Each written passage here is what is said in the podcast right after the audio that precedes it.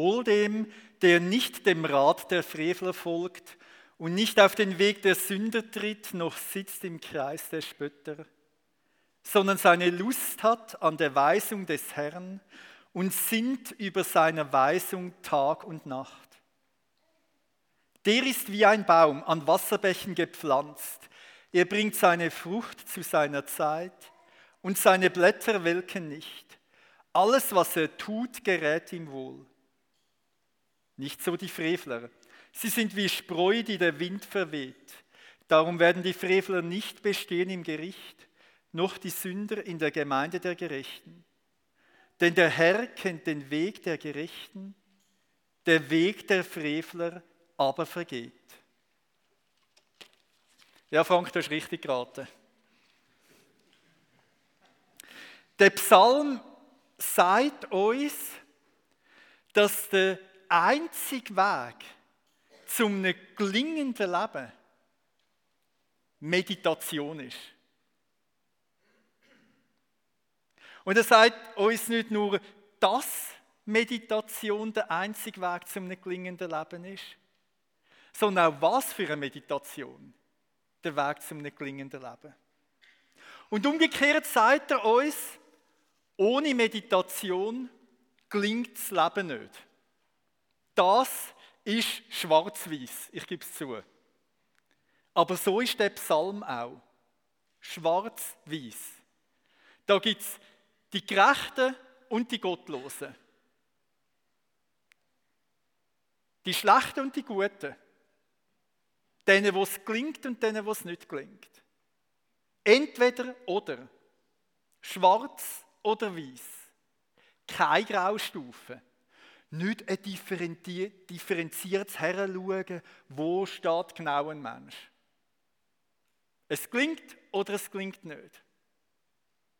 So Texte gibt es ganz viele in der Bibel und sie sind ganz typisch. Man sagt denen Weisheitstext.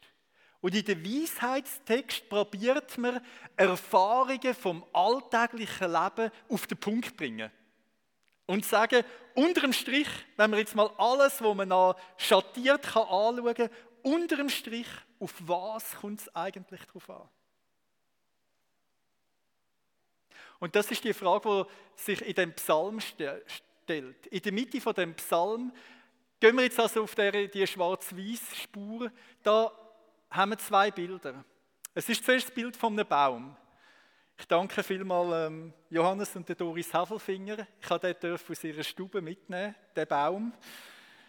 Ein Baum, der nur grüne Blätter hat, oder? So. Und übrigens ein lieber Gruß von Havelfinger. Sie sind in der Ferien und sie haben eine grosse Bitte. Ich darf ihn nicht mehr zurückbringen. Sie wollen den Baum nicht mehr. Wenn also jemand Lust hat auf den Baum, der kann sich nachher bei mir melden, gell? Oder wenn er einen TFG braucht oder so, gell? Gut, also gut. Jetzt Klammer zu und jetzt gehen wir wieder zum Baum vom Psalm 1. Psalm 1, der ist wie ein Baum, pflanzt an Wasserbächen, er bringt Frucht, seine Blätter welken nicht. Das Bild von einem gelingenden Leben. Ein Leben, das feststeht, das verwurzelt ist. Wo im Boden hineinsteht, wo kein Sturm daran so rütteln kann, dass es kaputt geht. Das Bild von einem Leben, das Frucht trägt, nicht nur für sich selber, sondern auch für die Gesellschaft. Was so Menschen wünscht man sich. So Menschen wünscht man sich in jeder politischen Gemeinde, in jeder christlichen Gemeinde, in jeder Familie, in jeder Gemeinschaft. Leute, die dich voll drauf verlassen kannst. Leute, wo du weisst, wenn die etwas anpacken, dann passiert etwas. Baummenschen. Wow. Und auf der anderen Seite Spreu. Nicht so die Frevler. Sie sind wie Spreu, wo der Wind verblasst. Sorry, Abart. Ich sauge nachher. Ich sauge nachher.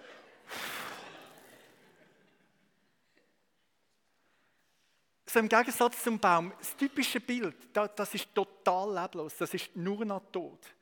Das hat keine Power, das hat keinen Saft, das hat keine Kraft. Das kleinste Windli lasse sie um. Da gibt's keine, die sind für die Gesellschaft nicht wertvoll. Und darum heisst es von diesen Menschen, ihr könnt es mitlesen, im Psalm, sie werden nicht bestehen im Gericht. Nein, in der Gemeinschaft der Gerechten,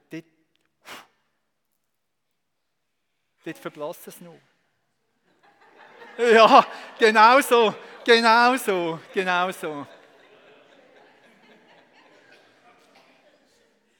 Baum oder Spreu?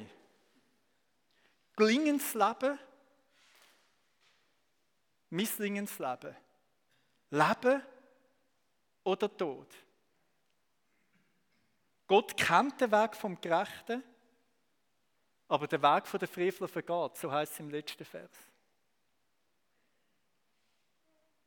In diesem Schwarz-Weiß jetzt die Frage, was ist eigentlich der Unterschied von Baum und Spreu? Und schau, jetzt muss man da zuerst aber noch etwas sagen bei so einem Schwarz-Weiß-Text. So einen Schwarz-Weiß-Text kann man gut lesen oder man kann sie schlecht lesen, das ist auch schwarz-weiß. Man kann sie schlecht lesen. Und schlecht ist, wenn ich den Text nehme zur Einteilen der Menschheit und sage, oh ja, schau, ein Baummensch, ein Spreumensch, ein Baummensch, ein Spreumensch. Ein Guter und ein Böser, ein Schwarzer und ein Weißer. Das ist eine Art, wie man die Texte lesen könnte. Aber das ist nicht das Ziel von diesen Texten. Das Ziel von diesen Texten ist, dass sie ja wie zwei Lebenskonzepte illustrieren. Und wenn ich selber in den Spiegel schaue, merke ich, die betreffen mich beide. Baum und Spreu, das ist nicht zwischen dir und mir der Unterschied, sondern das ist ein Unterschied, der in meinem Herz passiert. Wo es eine Trennlinie gibt in meinem Herz. Möchte ich eher Baum oder Spreu? Und jetzt also so ganz simpel als Start auch in das Psalmenbuch hinein, so als ganz starker Punkt, auf was kommt es denn darauf an? Was ist der entscheidende Faktor? Und vielleicht können wir zuerst darüber reden, was nach dem Psalm nicht entscheidende Faktoren sind, was da nicht vorkommt.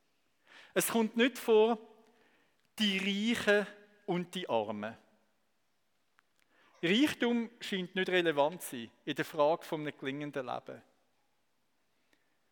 Nicht die mit guten Schulnoten und die mit schlechten Schulnoten. Intelligenz, Gescheitheit, Diplom scheint nicht relevant zu sein für ein gelingendes Leben. Nicht die Schweizer und die anderen, oder Riechener und die anderen. Weder Rasse noch Geschlecht.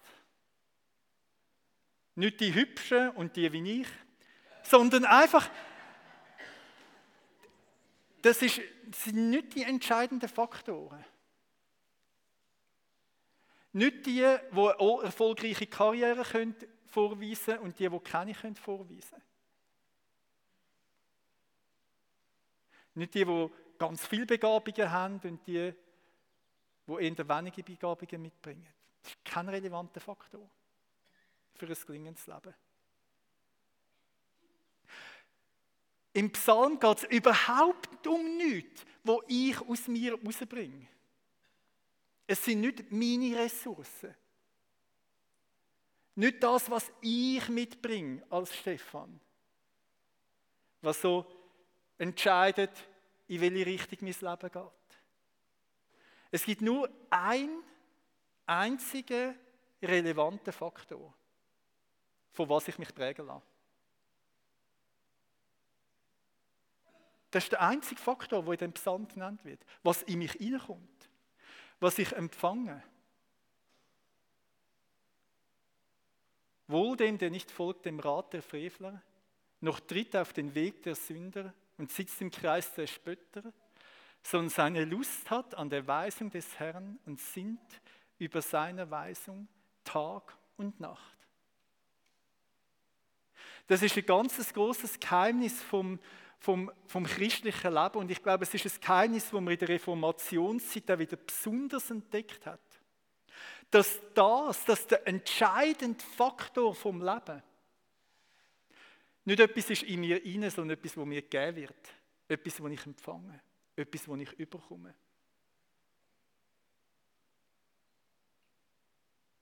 Und es ist auch so eine befreiende Sicht. Weil es nicht sagt, du musst gewisse Voraussetzungen erfüllen. Du musst in eine bestimmte Familie geboren sein. Du musst bestimmte Kompetenzen mitbringen. Also an alle Lehrer keine Kompetenzorientierung. Da. Das ist doch auch mal schön, oder?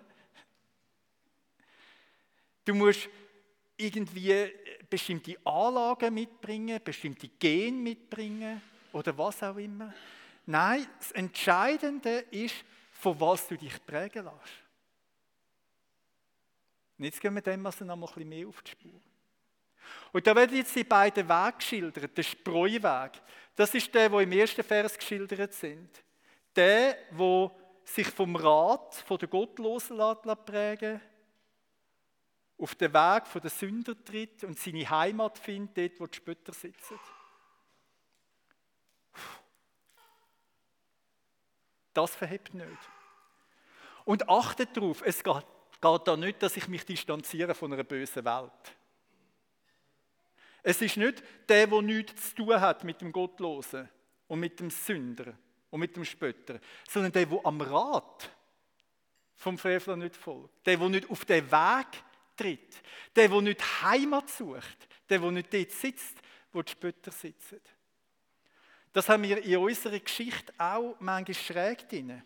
Auch in unserer freikirchlichen und pietistischen Geschichte. Die Älteren unter euch kennen noch das Lied, das wir in meiner Jugendzeit da gesungen haben, Wohl dem, der nicht wandelt. Wer kennt das noch? Ja. Wohl dem, der nicht wandelt, wohl dem, der nicht wandelt, im Rat der Gottlosen, der ist wie ein Baum. Ah je, wo ist denn der Vers 2? Kennt ihr das Lied noch? Wohl dem, der nicht wandelt im Rat der Gottlosen, der ist wie ein Baum gepflanzt an Wasserbächen. Zum Glück kann ich mit den anderen Bösen nichts tun, dann bin ich wie ein Baum an den Wasserbächen gepflanzt. Das ist ganz tief in einer Art von Genetik drin, auch von unserer Geschichte. Und ich habe das Lied gern gesungen, habe nie groß darüber nachgedacht. Aber jetzt, wenn ich den Psalm lese und darüber nachdenke, ist es tatsächlich so wie es der Frank gesagt hat, der entscheidende Vers fehlt. Der entscheidende Vers fehlt in dem Lied. Ein Baum wird ich nicht, nur weil ich nichts zu tun habe mit der bösen Welt. Ein Baum wird ich darum, weil ich mich von etwas ganz Bestimmtem prägen lasse. Sondern der seine Lust hat an der Weisung des Herrn, am Gesetz vom Herrn, an der Tora, am Willen von Gott. Wer Lust hat, wer Freude hat an dem, was Gott will. Und sinnt darüber Tag und Nacht. Das ist die entscheidende Prägung. Der Unterschied von Spreu und Baum ist also, ob das, was uns von Gott entgegenkommt, sein Wille, seine Weisung, uns prägt oder nicht. Und das ist dort, wo jetzt christliche Meditation ins Spiel kommt. Und sinnt über seine Weisung Tag und Nacht. Also damit ist nicht gemeint, dass ich den ganzen Tag und Nacht am Studiertisch sitze und Bibelstudium mache. Sondern und sinnt über seine Weisung Tag und Nacht heisst, dass ich Tag und Nacht mit dem lebe, wo mir von Gott gegeben ist. Mit seinem Wort leben. Das ist der ganz, ganz grosse Unterschied von der fernöstlichen Meditation zu der christlichen Meditation. Man kann das deutlich machen am Beispiel vom Zen-Buddhismus. Dort ist es eine Form von Meditation, die nach innen gekehrt ist. Also in mich selber hinein und dort das Leere sucht. Das Nichts sucht. Und probiert so frei werden von all diesen Begehren, die da sind. Im Unterschied ist die christliche Form von Meditation eine, die von sich selber wegschaut. Und die sich bestimmen lässt von etwas, das von außen mir gegeben wird. Darum, wer sinnt über seiner Weisung Tag und Nacht? Ich könnte sagen, wer murmelt, wer sie beständig pflegt, wer das keut, wer das wiederkeut, wer mit dem lebt, das ist genau Meditation. Das ist christliche Form von Meditation. Und das ist die Meditation, die unser Leben prägt. Nämlich die Frage, setze ich mich dem Willen von Gott aus? Setze ich mich dem Wort von Gott aus? Auf eine Art und Weise, dass mich in meinen tiefen Schichten erreicht. Und jetzt merken wir, alles, was im Leben passiert, braucht Zeit, die relevanten Sachen. Es ist also nicht eine schnelle Auseinandersetzung mit langen Worten, sondern eine lange Auseinandersetzung mit wenig Worten. Das ist das, was dann prägend ist für die Form der christlichen Meditation.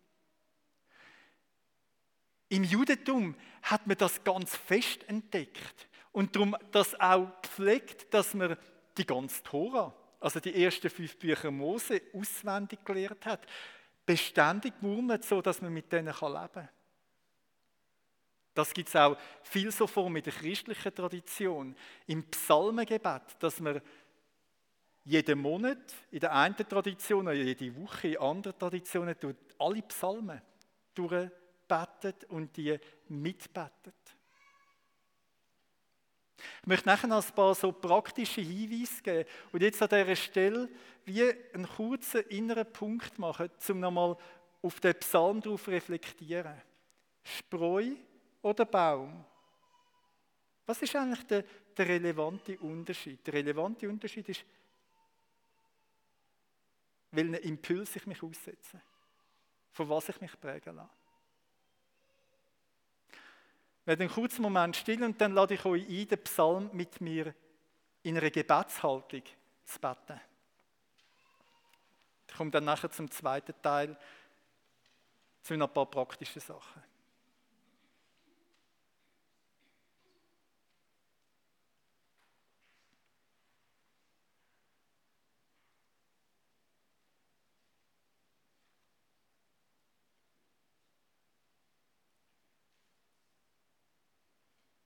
Psalm 1. Wohl dem, der nicht dem Rat der Frevler folgt und nicht auf den Weg der Sünder tritt, noch sitzt im Kreis der Spötter, sondern seine Lust hat an der Weisung des Herrn und sinnt über seiner Weisung Tag und Nacht. Der ist wie ein Baum an Wasserbächen gepflanzt. Er bringt seine Frucht zu seiner Zeit und seine Blätter welken nicht. Alles, was er tut, gerät ihm wohl. Nicht so die Frevler. Sie sind wie Spreu, die der Wind verweht. Darum werden die Frevler nicht bestehen im Gericht, noch die Sünder in der Gemeinde der Gerechten. Denn der Herr kennt den Weg der Gerechten, der Weg der Frevler aber vergeht. Wie kann das jetzt aussehen, das Nachsinnen Tag und Nacht über die Weisung vom Herrn? Auf der Rückseite findet ihr ein paar Tipps und ich steige ein mit dem Text von Martin Luther. Das ist in seiner Vorrede zu der Auslegung der Psalmen und dort nimmt er den Gedanken aus dem Psalm 1 auf. Zum anderen sollst du meditieren, das ist nicht allein im Herzen, also innerlich, sondern auch äußerlich, die mündliche Rede und das buchstäbliche Wort im Buch, immer treiben und reiben, lesen und wiederlesen, mit fleißigem Aufmerken und Nachdenken, was der Heilige Geist damit meint. Und hüte dich, dass du nicht überdrüssig wirst und denkst, oh, jetzt habe ich es ja 1- oder 2-mal gelesen, das ist genug gehört, genug gesagt, ich verstehe schon alles. Der Martin Luther sagt dann, das ist ein dummer Theologe, der das denkt. Das kenne ich ja schon. Nein, wenn du so denkst, dann ist genau die Meinung, dass es lange genug in dich hast hineinsinken lassen. Darum siehst du in demselbigen Psalm, wie David immer da rühmt, er wolle reden, dichten, sagen, singen, hören, lesen, Tag und Nacht und immer da. Doch nichts als allein von Gottes Wort und Geboten. Denn Gott will dir seinen Geist nicht geben ohne das äußerliche Wort. Danach richte dich. Denn er hat es nicht vergeblich befohlen, äußerlich zu schreiben, predigen, lesen, hören, singen, sagen. Gott will dir seinen Geist nicht geben ohne das äußerliche Wort. Das heißt, das Gespräch mit Gott ist gebunden an das, was Gott selber von sich offenbart hat. An das, was er äußerlich gegeben hat. Warum ist das Äußerliche so wichtig? Das ist so wichtig, weil das unabhängig ist von mir selber. Unabhängig von meinem momentanen Gefühlszustand, unabhängig von meinem momentanen Erkenntnisstand, unabhängig, ob es mir jetzt heute gelingt, nach Gottes Weisung zu leben oder nicht, das, was Gott mir gegeben hat, bleibt. Und darum ist die christliche Meditation, sie kennt verschiedene Formen, aber die zentrale Form ist die Auseinandersetzung mit dem Bibelwort. Ist das, was mir etwas entgegenkommt, was von mir unabhängig ist und gerade darum die Kraft hat, mein Leben zu prägen und sich in mich hinein zu versenken. Wie kann das gehen? Ein paar so Tipps. Sich Zeit nehmen. Das ist vielleicht der einfachste und schwierigste Tipp. Weil alles, was nachhaltige Veränderungen in unserem Leben bewirkt, geht vermutlich nicht ohne Zeit. Es gibt nicht Schnellschüsse, dass ich jetzt sagen kann, «Ha ja, der Stefan hat gesagt, meditieren, das mache ich heute.» Nachher klappt es. Nein, es ist eine Frage von Zeit. Vielleicht ist so eine Sommerferienzeit noch ganz gut. Und vielleicht kann man sich auch ja noch mal darüber überlegen, wie ich meine Zeit in diesen Sommerferien gestalte und wo in diesen Sommerferien gibt es auch die präzisen Zeiten, wo ich mich dem Wort von Gott aussetze. Also so, dass das nicht Ferien sind von Gottes Wort, sondern Ferien mit Gottes Wort. Und dass das so eine Zeit ist, wo ich mich vielleicht auf eine andere Art und Weise nochmal drin vertiefen kann. Das Zweite, sich auf Gott ausrichten. Mir hilft das Gebet von Samuel, «Red Herr, dein Knecht lost». So Gott Bereitschaft signalisieren, jetzt bin ich da, jetzt bin ich parat. Schau, meine Erfahrung ist, wenn ich das mache, dann kommt mir 100'000 Sachen in den Sinn, was ich noch sonst machen sollte. Und diese Sachen nehme ich dann gerade in so ein Gebet mit hinein. Schau Gott, jetzt kommt mir gerade in den Sinn, oh, ich muss unbedingt noch Zugetti kaufen. Aber um das geht es jetzt nicht. Ich will mich ja jetzt nicht von der Zugetti prägen lassen und vom Mittagsmenü, sondern von dir und deinem Wort. Ich mache das gerade wieder zu so einem Gebet, lege das ab vor Gott, die Ausrichtung auf Gott. Ein kurzer Bibeltext langsam und laut lesen. Mit dem fängt es an. Ich empfehle auch da wirklich mit kurzen Texten zu arbeiten, um die auch verinnerlichen und die sich setzen zu lassen. Langsam und laut lesen. Warum langsam? Um die Geschwindigkeitstempo zu nehmen, wo wir heute so drin gefangen sind, in unserem Alltag, wo immer alles noch schneller muss gehen. Warum laut? Dass ich nicht nur innerlich, sondern auch äußerlich betroffen bin. Wenn ich laut lese, dann ist auch mein Maul und meine Ohren betroffen. Nicht nur meine Augen, die sehen, sondern bin ich als ganzer Mensch viel, viel stärker mit involviert. Und dann das Geheimnis vom Meditieren ist wiederholen und wiederkommen. Das kann manchmal ein mühsamer Weg sein. Aber es ist genau der Weg, wo sozusagen die oberflächlichen Barrieren von meinem Herz durchbrochen werden und Gott dann eine Schicht tiefer gehen kann. Ich hatte vor, jetzt ist es 7 Jahren, einen Bandscheibenvorfall gehabt und bin dann im Spital gewesen. Und das war eine Zeit, wo ich auch mehr so an der Oberfläche gelebt habe. Und dort ist das für mich eine intensive Zeit mit Gott, auch wie er zu mir geredet hat. Und das hat zu konkreten Auswirkungen gehabt, dass ich angefangen habe, Psalmen auswendig zu lernen. Und ich weiss noch, die erste Psalm war dann der Psalm 27 gewesen, habe ich dann spazierend im Spitalgarten vom Unispital da zu Basel auswendig gelernt. Und immer wieder getrieben und gesagt und mit so Psalmen gelebt. Einer der nächsten Psalmen war Psalm 4 gewesen, und dort ist mir ein Vers hängen geblieben. Das geht mir nahe. Alle, die mich kennen, wissen, ich esse gern. Und esse ich habe das grosse Glück, dass ich immer essen kann. Sozusagen aus Freude oder aus Frust oder aus allem dazwischen. Also es verschlägt mir eigentlich nicht den Appetit und also das ist eigentlich ein grosses Glück und eine grosse, manchmal auch nicht so einfach. Und dann heisst es im Psalm 4 am Ende, du hast mir Freude ins Herz gegeben, mehr als zu der Zeit, da es Korn und Wein gibt in Fülle. Jetzt Korn und Wein in Fülle, was das Freude gibt, das kann ich gut nachempfinden. Und jetzt ist aber ein Textvers, der mich einlädt, dass auch in dem Moment vom Frust ich mich auf Gott besinne.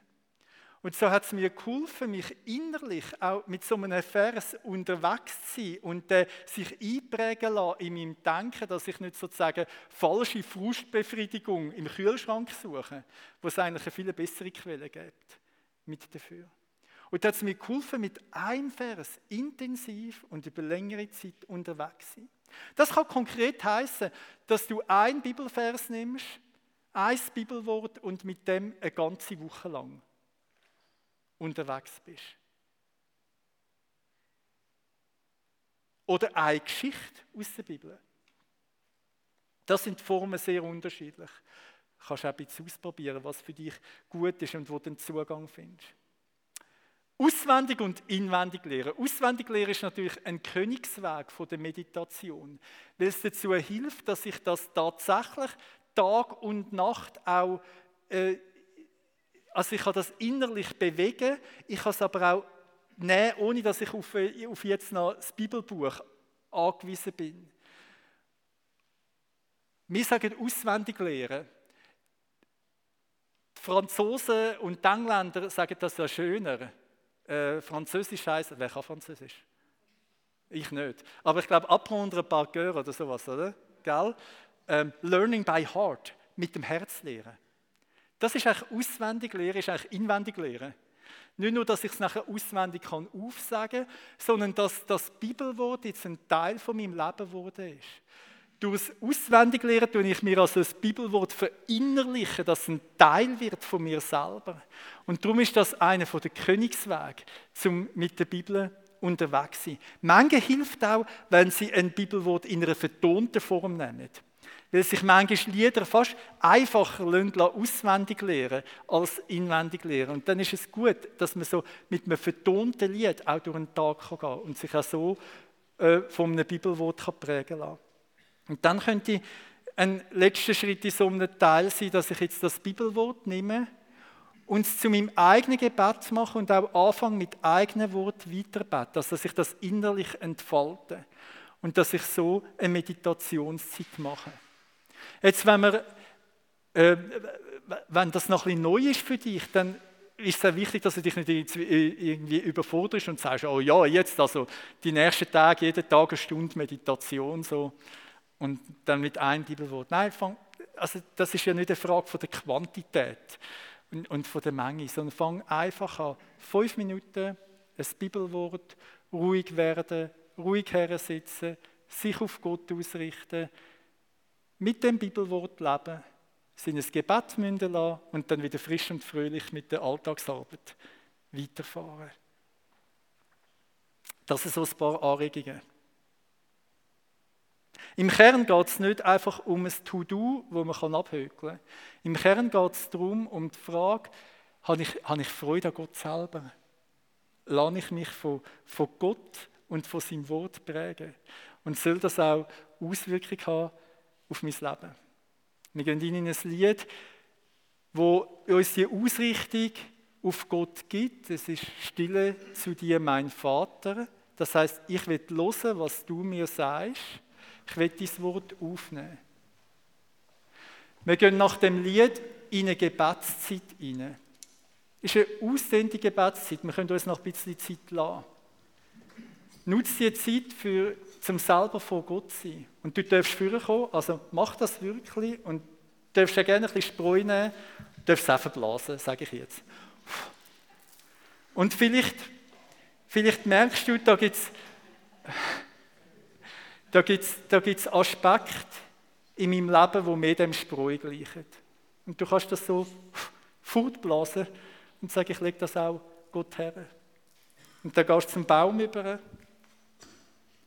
Mit dem inneren Entscheid, ja, ich will mich wieder neu von Gott und seinem Wort prägen lassen. Vielleicht kommt einer mit dir mit und ihr betet miteinander, füreinander und sagt, ja, die Ferienzeit soll nicht vorbeigehen, der Sommer, ohne dass ich mich dem Wort von Gott will aussetzen und mein Leben kann prägen kann.